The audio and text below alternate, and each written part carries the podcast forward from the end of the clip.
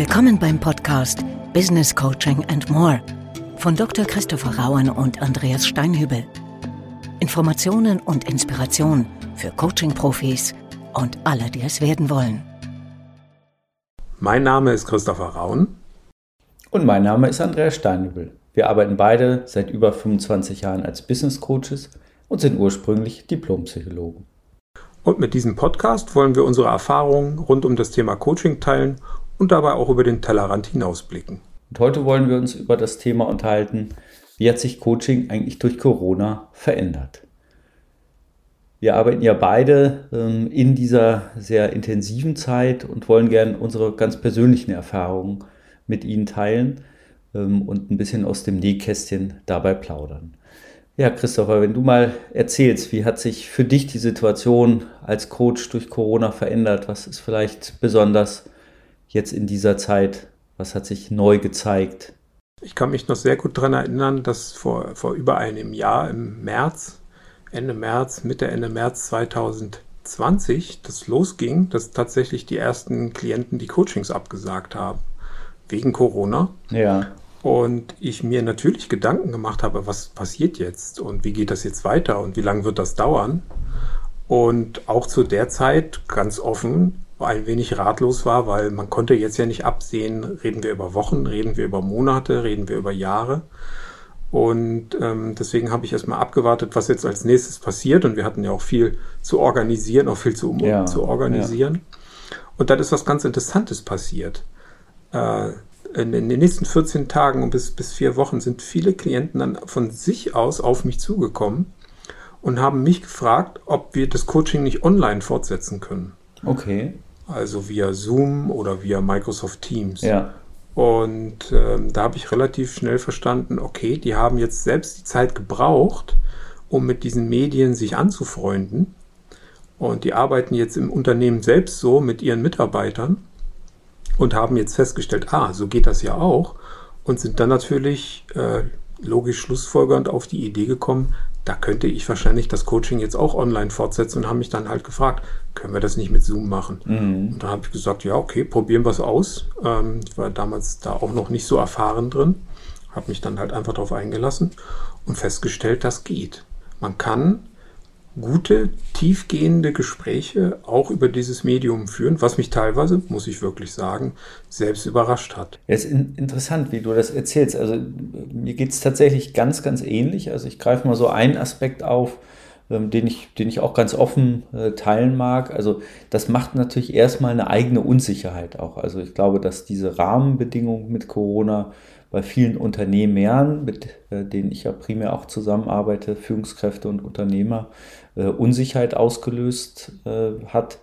Ähm, Unsicherheit in Planung, Unsicherheit aber auch in wirtschaftlichen Zusammenhängen. Und so ging es mir als Coach tatsächlich auch. Also ich, ich lebe ja äh, primär von äh, beraterischen äh, Coachingleistungen ähm, und ähm, eben auch zu erkennen, wie schnell auf einmal so ein Wandel stattgefunden hat. Bei mir war es ganz genauso. Ich sage ganz offen, ich war immer äh, einer aus der Fraktion, der sagt, Coaching ist eine reale Dienstleistung, äh, idealerweise in, in einem Raum, ähm, wo man sich sehen kann, wo man das, äh, den ganzheitlichen Menschen erfassen kann und wo man eben auch viel mit Methoden arbeitet, die äh, auch äh, tatsächlich was Anfassbares haben.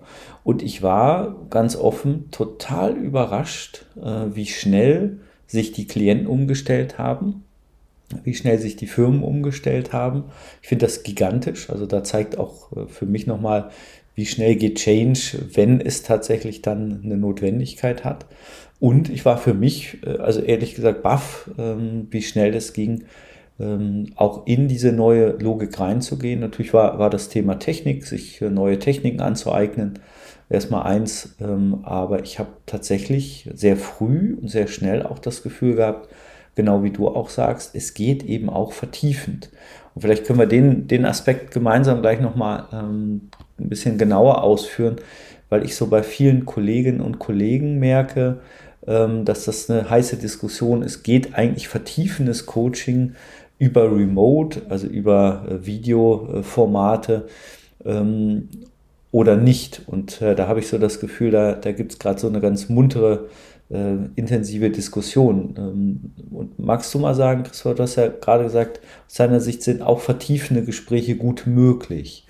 Ähm, wie, wie funktioniert das eigentlich? Ich frage das mal ganz bewusst, ganz, ganz naiv. Also wie funktionieren auch vertiefende Gespräche in diesem erstmal scheinbar etwas abstrakterem Modus? Ich glaube, dass es ein ähnlicher Effekt ist, wie wenn man vor der Kamera steht dass man am Anfang so ein bisschen beklommen ist und natürlich weiß, die Kamera filmt einen jetzt und das wird alles aufgenommen oder noch schlimmer, es wird jetzt gleich live gesendet. Mhm. Und nach einer gewissen Zeit, wenn man sich dran gewöhnt hat, dann äh, kommt man ja zu seiner Natürlichkeit zurück. Und ich glaube, dass wir hier einen ganz ähnlichen Effekt halt haben. Am Anfang ist es natürlich ungewohnt, in eine Kamera zu schauen, auf den Bildschirm zu schauen.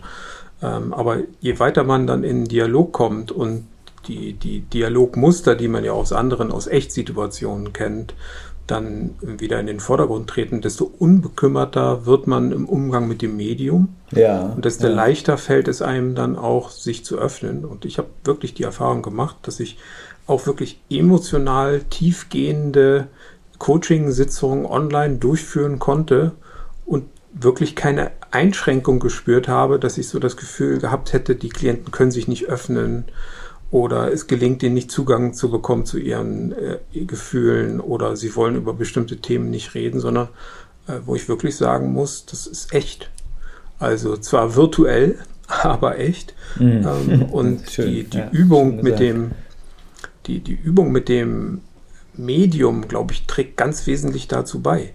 Ich glaube auch nicht, wenn wir jetzt vor zwei Jahren das angeboten hätten, mhm dass das einen gleichen Effekt gehabt hätte, dass es dann auch so funktioniert hätte, ja. weil einfach ja. das ja nicht nur ein Lernen erfordert hat von unserer Seite aus als Coaches, mhm. sondern dass es ja genauso das Lernen erfordert hat von den Klienten, unbefangen mit diesem Medium umzugehen. Und diese Lernerfahrung, die hat es gebraucht. Und das hat meiner Meinung nach zumindest den Ausschlag dazu gegeben, dass sich äh, Menschen diesem Medium öffnen konnten und dass das wiederum dazu geführt hat, dass man eben qualitativ gute, qualitativ tiefgehende, äh, emotional berührende Gespräche führen kann, mhm, mhm, auch über dieses entkoppelte Medium. Ja, ja, ja. Aber das, das, ist, das ist echt spannend. Äh, also äh, stehe da manchmal selbst noch staunend davor, weil ich wirklich, wie gesagt, kein, kein großer Verfechter ähm, dieser, äh, die, dieses technischen Berat, Beratungssettings äh, war, mittlerweile aber deutlich, äh, deutlich bin. Und das finde ich, äh, finde ich auch so für die, für die eigene Entwicklung ganz spannend. Ähm, ich habe so ein paar ähm, Gedanken dazu, also was unterstützt das vielleicht auch? Ne? Ich mag mal so äh, einige anfangen. Ähm, ich glaube einmal, das sind scheinbar Banalitäten, aber wenn wir ich sag mal, normalerweise oder fast schon früher äh, in einem Raum waren, dann wissen wir ja, jetzt haben wir einen Schutzraum. Und wir haben ja in einem unserer ersten Podcasts äh, nochmal so die Wirkfaktoren von Coaching reingenommen. Wenn wir da nochmal dran erinnern, ist ein Teil ja wirklich äh, eine gute, geschützte, gesicherte Arbeitsbeziehung, ein Arbeitsbündnis, was wir eingehen. Und tatsächlich habe ich mir angewöhnt, meine Klienten, Klientinnen auch zu fragen, äh, wo sind sie gerade? Ähm, und äh, ich mag es offen gestanden auch äh, mittlerweile lieber, äh, wenn Menschen äh, dann sowieso die Kamera anhaben. Das finde ich ist, ist eher auch äh, was absolut Notwendiges, aber eben auch die Hintergründe transparent machen und kein, keine schicke Marketingfolie dahinter haben, sondern sich mit ihrer Ganzheitlichkeit sozusagen auch wirklich zeigen.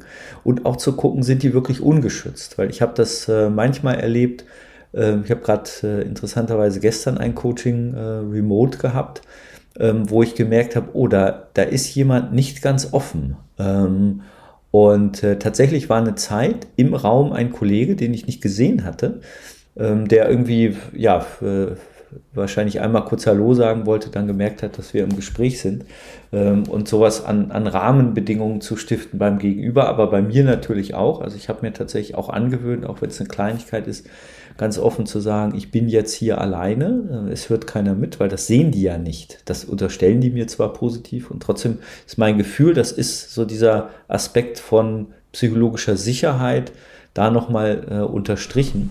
Ja. Ähm, und ähm, ich glaube, so, so Rahmenklärung äh, ist vielleicht nochmal so ein ganz, ganz wichtiger, ein wichtiger Punkt. Ich glaube, in der Tat, wie du das sagst, dass das ganz wichtig ist, dafür zu sorgen, dass es einen sicheren Rahmen gibt, ähm, und auch gegebenenfalls die Klientinnen und Klienten daran zu erinnern, äh, da gut für sich zu sorgen. Weil was ich ja auch in vi vielen Videokonferenzen, weniger jetzt in Coachings, erlebt habe, ist, dass auf einmal dann ähm, Leute tatsächlich im Hintergrund sind, manchmal auch die Kinder reinkommen und reinplatzen, ähm, fremde Leute auf einmal sozusagen da dabei sind. Das wäre natürlich im Coaching erfahrungsgemäß nicht so gut. Und häufig ist aber genau das ja die Homeoffice-Situation dass dann doch ähm, der Partner reinkommt, die Partnerin oder eben Kinder oder andere Leute halt da sind. Mhm. Und wir dann auch darauf achten müssen, dass Coaching trotzdem diese besondere Situation halt bleibt. Nicht, dass die Klienten sich jetzt einschließen. Das ist, glaube ich, nicht so eine gute Intervention. Ja. Aber ja. dass sie halt äh, sorgsam darauf achten, das ist jetzt ihre Zeit. Ähm, da geht es um sie und dass das möglichst störungsfrei verläuft. Und unsere Aufgabe ist es, daran zu erinnern. Und ich habe was anderes für mich entdeckt.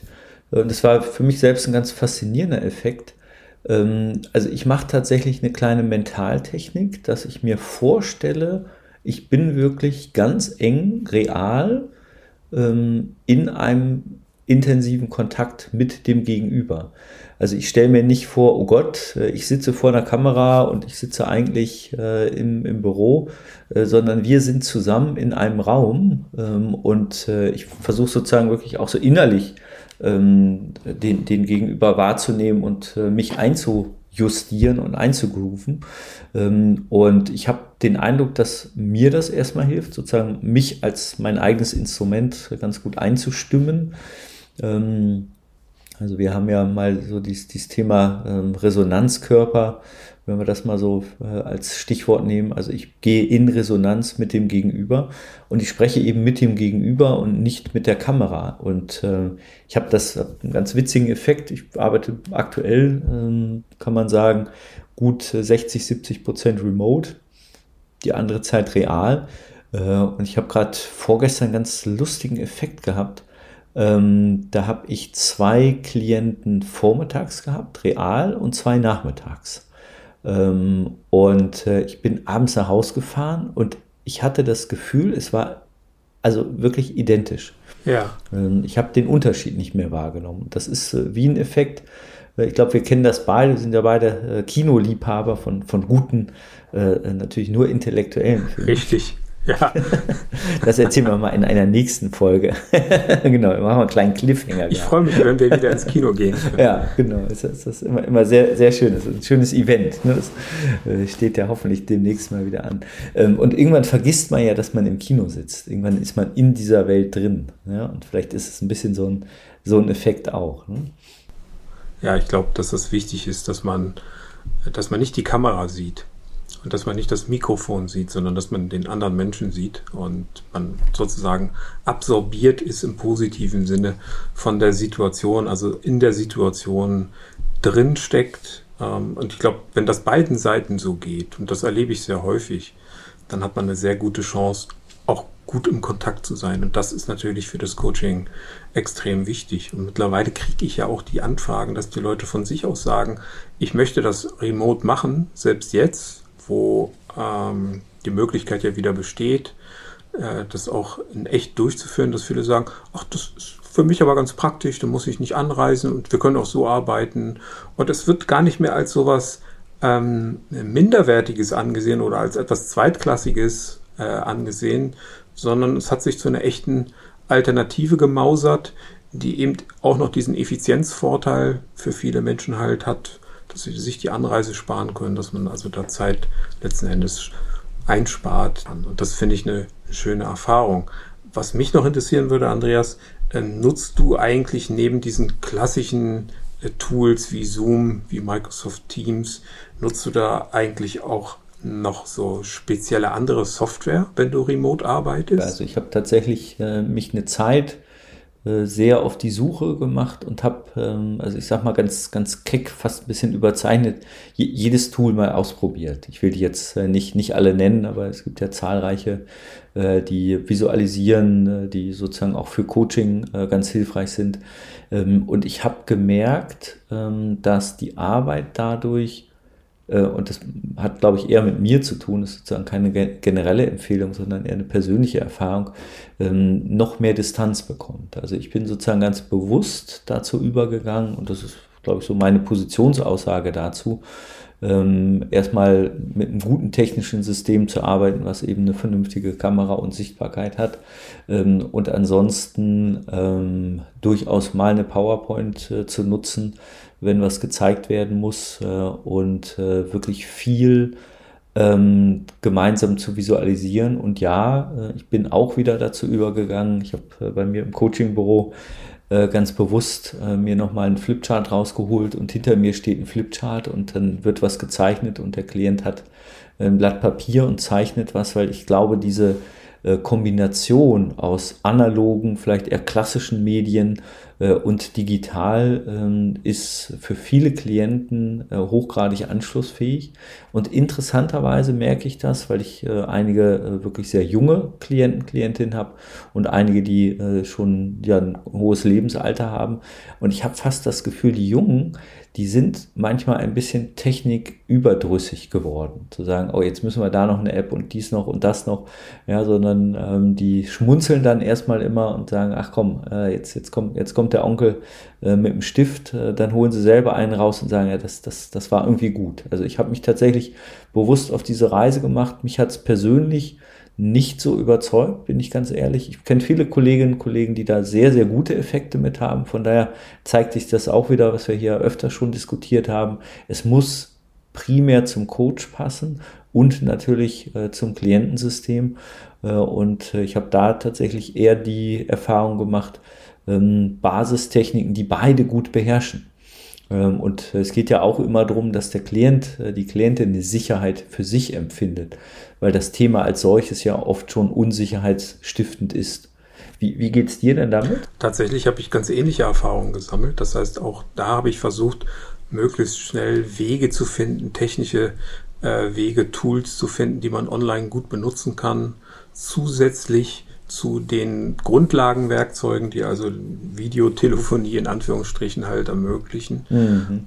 Und ich habe mich da auch reingearbeitet. Für mich hat das auch funktioniert, aber ich habe halt gemerkt, es funktioniert für die Klienten meistens nicht. Ja. Entweder hat die ja. Technik versagt, das heißt aufgrund des Systems, des Computersystems des Klienten, was man meistens ja auch nie immer hundertprozentig vorausahnen kann, ähm, welchen Restriktionen das halt auch gerade in Firmennetzwerken halt unterliegt, hat nicht funktioniert oder es gab Probleme bei der Bedienung und ich habe dann gemerkt, ah, wenn du so an das Thema rangehst, du bist zu weit weg vom Klienten. Auf einmal fokussiert sich alles auf dieses Tool mhm. und es geht gar nicht mehr um das eigentliche Thema. Und wir versuchen dann das Tool zum Funktionieren zu bringen in der Hoffnung, dass die Arbeit damit dann irgendwann bei dem Thema des Klienten was vorwärts bringt. Und äh, mein Eindruck war, es bringt uns eher weg. Ähm, und ich habe dann halt auch wie du auch gelernt, nein, lieber mit, mit dem arbeiten, was da ist, lieber mit dem arbeiten, was die Klienten halt kennen. Und die meisten Klienten arbeiten natürlich mit der bekannten Standardsoftware, die brauche ich ja. jetzt hier auch nicht ja. Äh, wiederholen, was man halt so als Office-Programme bei sich am Computer hat. Und dann ist es, wenn man was visualisieren muss, es ist natürlich viel einfacher, entweder mit der Standardsoftware zu arbeiten und da den Bildschirm zu teilen. Ja. Und äh, das ist mittlerweile relativ simpel bei den meisten Programmen möglich. Oder sogar noch einen analogen Schritt weiter zu gehen, dass ich, wenn ich schon ahne, was in der nächsten Sitzung rankommen könnte als Thema und welche äh, technische Unterstützung ich da brauche, ich häufig einfach dazu übergehe, den Klienten vorher zu schreiben und zu sagen, bitte legen Sie sich ein paar Karten und einen Stift zurecht. Wir werden vielleicht die ein oder andere Kartentechnik halt anwenden und dann können die genauso wie im Büro bei sich oder im Büro bei mir dann mit den Karten und dem Stift halt arbeiten, müssen halt nur die Kamera darauf einstellen, dass ich halt auch verfolgen kann, was da passiert. Und dann geht das auch. Das heißt, es braucht, glaube ich, gar nicht immer diesen technischen Overload, dieses volle Paket an, an Visualisierung, was dann eben zu so einer Fixierung auf einer, meiner Meinung nach zumindest Fixierung auf einer anderen Ebene führt, sondern tatsächlich mit ein bisschen ähm, ja, konzeptionellen Mut, Ja. ähm, auch Dinge, die bekannt sind, ein bisschen anders zu machen. Meistens kann man es nicht eins zu eins übersetzen. Aber wenn man äh, mal ein bisschen drüber nachgedacht hat, kann man ganz viele der Methoden, die man in der analogen Welt halt einsetzen kann, in der echten Welt einsetzen kann, auch sehr gut in diese Remote-Coachings integrieren. Das ist so meine Erfahrung Ja. an der Stelle. will, will vielleicht zwei, zwei Ergänzungen kurz noch machen. Das eine ist, ähm, das ist scheinbar banal, aber ich habe das Gefühl, dass äh, viele Klienten mittlerweile gut akzeptieren, auch ähm, Vorbereitungsfragen. Das heißt, ich bin dazu übergegangen, äh, im Vorfeld ähm, ein paar Checkfragen zu stellen, die vorher ganz klassisch per E-Mail äh, auch zu schicken. Ähm, und äh, ich habe da immer noch so das Bild, dann sind wir gemeinsam etwas äh, vorgeglühter. Und ich habe den Eindruck, dass das sozusagen eine selbstaufmerksamkeitsunterstützende Methode ist, die sehr, äh, sehr leicht ist, die aber durch diesen Remote-Modus ähm, durchaus eine höhere Akzeptanz hat. Ähm, und du hast ja auch äh, im letzten Coaching-Magazin nochmal so darauf hingewiesen, äh, auf durchaus die äh, kleinen Interventionen äh, per SMS oder anderen Messen Messenger-Diensten, um jetzt auch keinen explizit zu nennen, ähm, und kann mir vorstellen, dass das eine ganz gute Rahmung auch ist, ähm, weil natürlich die technische Auseinandersetzung jetzt völlig natürlich ist, äh, aber ich glaube eben auch, man soll es nicht übertreiben und vielleicht so eine äh, ganz kleine Begebenheit, die mir in den Sinn kommt. Ähm, Ich arbeite ja sehr gerne auch ähm, mit dem Hintergrund von Gestaltberatung, versuche eben Dinge auch sichtbar, anfassbar, äh, wahrnehmbar, spürbar zu machen und ähm, erinnere mich an eine Situation, wo ein Klient ein Entscheidungsthema hatte und ich ihn wirklich gebeten hatte, auf zwei Stühlen äh, als äh, Teil von Entscheidungen äh, Platz zu nehmen. Und ich habe diesen Prozess sozusagen virtuell begleitet. Und das hat für ihn sehr, sehr gut funktioniert. Ähm, Und auch da, ne, wie du sagst, das sind manchmal die Vorbereitungen, dass man auch sagt, ne, bitte äh, sorgen Sie dafür, dass, dass die Kamera so und so ausgerichtet ist, dass Sie in dem Fall zwei äh, gleichwertige Stühle parat haben, etc. Ähm, aber da kriegt man eine sehr, sehr gute Lebendigkeit und machen wir uns nichts vor, es ist zeitlich weit effizienter. Ähm, ich mache so immer so eine Kleinstintervention ähm, äh, mit einem kleinen Augenzwinker sicherlich, dass ich Klienten frage, jetzt ganz offen, Hand aufs Herz, wie viel sind Sie früher gereist? Also Zeit, die nicht irgendwie effizient zu verbringen ist und die auch oft anstrengend ist. Und tun wir mal so, Sie würden diese Zeit, die Sie jetzt sparen, dritteln. Ein Drittel investieren Sie in Kundenkontakte. Ein Drittel investieren Sie in Unternehmensentwicklung und ein Drittel investieren Sie in sich. Ja. Nur mal als Gedankenspiel. Und ähm, so, von daher glaube ich auch, können wir durch so kleine Hinweise manchmal eine große Wirkung auch erzeugen. Absolut. Und ich denke, das ist auch wieder so ein gemeinsamer Faktor von ähm, den Echt-Coachings und auch von den Coachings remote. Also so unterschiedlich ist Ja, es dann, ja. wie gesagt, wenn man unbefangen gelernt hat, mit dem Thema umzugehen, dann wahrscheinlich doch nicht mehr. Interessant finde ich jetzt natürlich die Frage, wie geht es jetzt weiter? Ja, Also wie wird sich das weiterentwickeln, wenn jetzt, was wir ja alle hoffen, ähm, das Thema Corona zunehmend in den Hintergrund gedrängt wird und ähm, wir dann wieder echte Coachings machen können, wird dann dieser hohe Remote-Anteil, du hast es gerade selber gesagt, dass du 60 Prozent und noch mehr äh, mittlerweile so auf diese Art und Weise halt arbeitest, wird das so bleiben? Oder wird es äh, wieder zurückgehen? Wird es wieder so werden wie früher? Das ist so die, die große Frage, die man sich jetzt stellt. Und ich fand es jetzt ganz interessant. Ähm, meine, ähm, bevor ich vielleicht auf den interessanten Punkt komme, äh, noch noch meine äh, Einschätzung dazu, die ich vorher zumindest hatte. Ich war immer der Meinung, dass die Situation ähm, nach Corona so sein wird, dass wir zumindest mehr remote arbeiten werden als vor Corona. Nicht so viel wie jetzt, aber mehr als vorher. ja, ja. Und was ich jetzt gehört habe aus dem Ausland, aus insbesondere den Ländern, die jetzt sehr starke Impffortschritte schon gemacht haben, auch wenn es sich dabei natürlich um andere Kulturkreise handelt, das war, dass ähm, dort tatsächlich ein ganz sehr, sehr starker Wunsch, quasi ein Nachholbedürfnis äh, deutlich geworden ist, wieder in echt zu Ach, arbeiten. okay.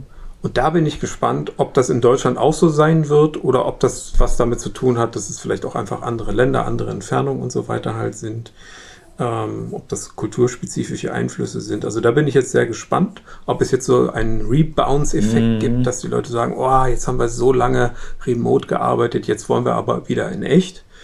Ähm, oder ob es so sein wird, wie ich, wie gesagt, von Anfang äh, spekuliert hatte, dass das gemeinsame Lernen jetzt einfach dazu führt, ähm, dass der Remote-Anteil nicht so stark wie jetzt, aber immer noch ja, deutlich, ja. deutlich stärker als vorher. Also finde find ich eine ganz, ganz spannende Frage und äh, ich sag mal, meine, meine Vermutung, wir können ja, können ja sozusagen im, im halben, dreiviertel da nochmal noch mal drauf zurückkommen. Ähm, ich glaube, es wird sich äh, tatsächlich gar nicht so viel äh, verändern, ähm, weil ich habe das Gefühl, oder das wäre wär meine Hauptthese, dass wir wirklich eine gute Kombination haben. Und ich glaube, dass wir äh, in eine Situation kommen dürften, äh, wo immer dann, wenn ein klarer Rahmen da ist, immer dann, wenn eine klare Fragestellung da ist, ähm, sind wir, glaube ich, viel, viel häufiger bei, bei Remote wieder. Ich glaube schon, dass es äh, auf eine Kombination hinausläuft, dass der ein oder andere Termin real sein wird. Ähm, und ich muss, muss gestehen, ich freue mich darauf. Ich freue mich auch auf diese hybride Welt, ähm, die ich zumindest persönlich prognostiziere. Äh, und bin, bin selbst auch ganz gespannt, äh, weil da sind wir sicherlich technisch lange noch nicht am, am Ende. Ähm, und ich glaube, es bleibt eben dabei, äh, aus meiner Wahrnehmung, ähm, dass Arbeiten mit dem Menschen eben einen menschlichen Faktor braucht. Und unsere Kunst sollte darin bestehen, die Brücke zu bauen und nicht uns von, von technischen Situationen limitieren zu lassen. Das wäre so mein, mein Schlussgedanke auch für heute. Ja, Vielleicht noch eine, eine Frage habe ich noch an dich, bevor wir dann auf, ja, zum ja, Ende ja. kommen müssen. Empfindest du die Arbeit online als anstrengender als in echt? Mm, mm.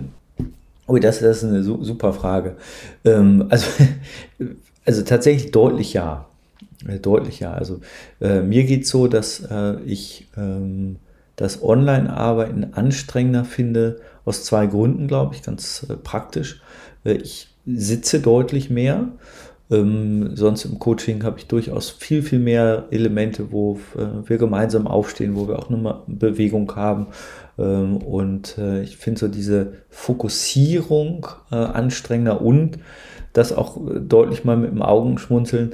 Ähm, ich sehe mich ja die ganze Zeit auch. Ja. Also ich sehe den Klienten, aber ich sehe mich die ganze Zeit. Und es gibt Tage, wo ich das gut leiden kann. Es gibt aber auch Tage, wo ich denke, wer ist dieser Mann da? wie, wer ist dieser gut aussehende Mann? Wie ist er? Ja, genau, genau. Wie, wie, wie ist das denn bei dir? Bei mir ist es tatsächlich ganz ähnlich. Ich empfinde das Arbeiten online so, so 20 Prozent intensiver und damit auch anstrengender als die Arbeit ähm, echt. Und äh, ich glaube, das hängt wirklich daran, dass man sich auch sehr stark fokussiert und ähm, ja, diese, diese Vor- und Nachbereitung, auch das Konzeptionelle, was man dann ja teilweise dann doch ein bisschen anders umsetzen muss in Remote, dazu führt, dass man wirklich so fokussiert ist. Und ähm, was ich auch feststelle, ist, dass wenn, wenn ich remote arbeite, doch die zeitliche Taktung noch ein bisschen strenger gehandhabt wird als in den Echttermin. Ja. Weil dann auch ja. klar ist, ja, ich habe jetzt einen Termin von dann bis dann und in, in, Echt hat man meistens da noch ein bisschen mehr Puffer. Da habe ich so das Gefühl, die Pufferzeiten sind in der Remote-Arbeit auch gleich ein bisschen ja, weggeschmolzen. Ja, äh, und das ist dann schon ein bisschen straffer alles. Und das macht es für mich auch anstrengender, muss ich ganz klar sagen. Lass, lass mich doch ganz schnell einen, einen Mini-Hinweis äh, rüberwerfen. Ja. Ähm, und dann würde würd ich aber fast sagen, ne, dann ähm, landen wir vielleicht auch so langsam. Ähm, also ich habe eine super Erfahrung gemacht, ähm, in Organisationen was reinzubringen, dass die nicht äh, von einer Remote-Session in die andere gehen. Äh, das klingt schrecklich banal, aber ich habe die Erfahrung gemacht, die machen meinetwegen 8 bis äh, 10, äh, 10 bis 11, 11 bis 12 etc. etc. Äh, und äh, wir haben wirklich gute, gute Erfahrungen mit ähm, 50 Minuten Slots und dann so ein bisschen informelle Zeit zwischendurch mal aufzustehen, sich zu bewegen, weil das habe ich für mich jetzt auch wirklich eingebaut, auch, auch wenn, wenn ich äh, wir nach wie vor gute Erfahrungen so mit 90, 120 Minuten habe ähm, zwischendurch wirklich eine kleine Pause zu haben, wo ich auch nicht die E-Mails bearbeite, ne, so, sondern wo ich mich wirklich einmal kurz bewege bewege. Ne, und ich glaube, das tut uns sowieso gut, dass wir mehr kurze Bewegungen im Laufe des Tages auch einbauen. Ja, das ist doch ein super Praxistipp zum Schluss. Und damit, glaube ich, können wir diese Folge äh, von Business Coaching and More auch für heute abschließen mit dem kleinen Ausblick auf die nächste Folge. Und da wollen wir uns beschäftigen mit einem sehr spannenden Thema, nämlich mit dem Umgang mit Narzissten im Coaching. Bis dahin wünsche ich wieder allen Zuhörerinnen und Zuhörern eine gute Zeit und freue mich, wenn wir uns dann bei der nächsten Folge wieder hören können und sage Tschüss und auf Wiedersehen. Gute Zeit und bis dahin. Sie hörten den Podcast Business Coaching and More. Wenn es Ihnen gefallen hat und Sie die kommende Ausgabe nicht versäumen möchten, abonnieren Sie bitte den Podcast.